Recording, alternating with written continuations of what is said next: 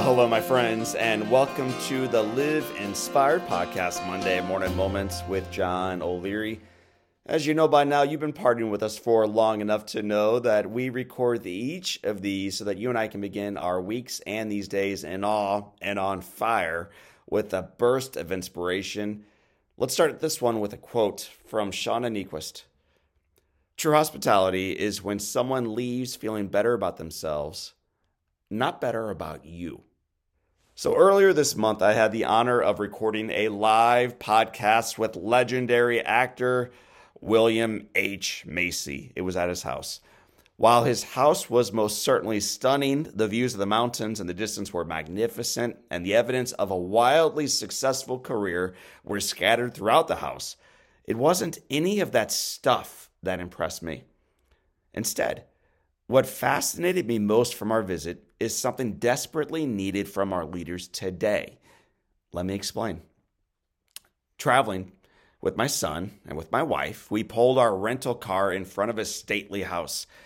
Before we even got out of the car, the front door opened. Bill Macy stepped out. He waved. He came strolling toward our car, proclaiming that he was glad we made it. He gave my wife and he gave me hugs. Then he shook our son Jack's hand warmly before ushering all of us into his house. My friends, this is an extremely busy man who was kind enough to make a little bit of time for us to record a podcast with him. As we came out of the cold and into his front hall, Bill asked if he could brew some tea to warm us up. In asking my son how he takes his tea, he learned that Jack O'Leary had never had a cup of tea. Playfully acting aghast that Jack had never enjoyed tea, Bill insisted he would make it his favorite way, with a little maple syrup and some fresh orange squeezed right into it.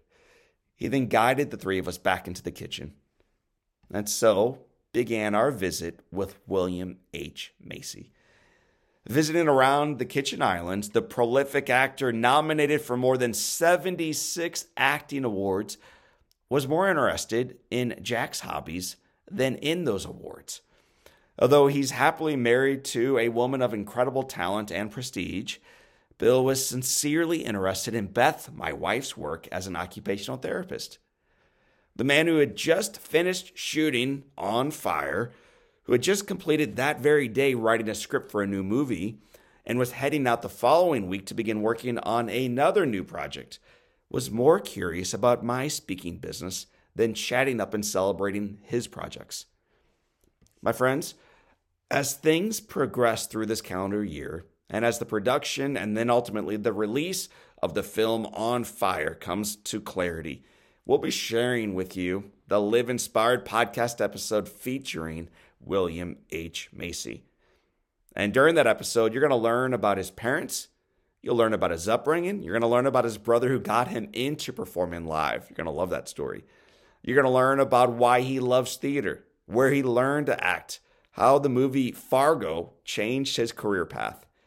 You'll hear what he loved about the script for On Fire, why he was so motivated to portray Jack Buck, and how he hopes people attending the movie might benefit ultimately from it.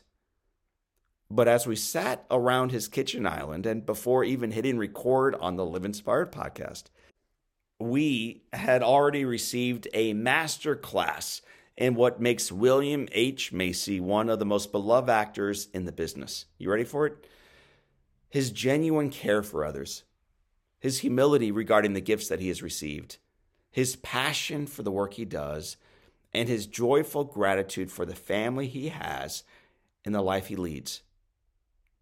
Several hours after arriving at his house, we pulled away from it. Looking in the rearview mirror, I saw Bill Macy at his front door waving goodbye. It became clear to me he possesses what we all ultimately desire. You ready for this? Such grateful conviction for the blessings in his life that he's able to invest the time and the energy not only to continually improve within his chosen craft, but to make those around him feel loved and appreciated in theirs.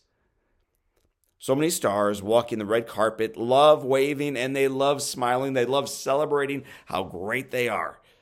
And it's not just Hollywood actors who might desire that conversation, that attention, that camera to be focused just on them. being egocentric and being me first is a characteristic in many of us. Let's be honest about it.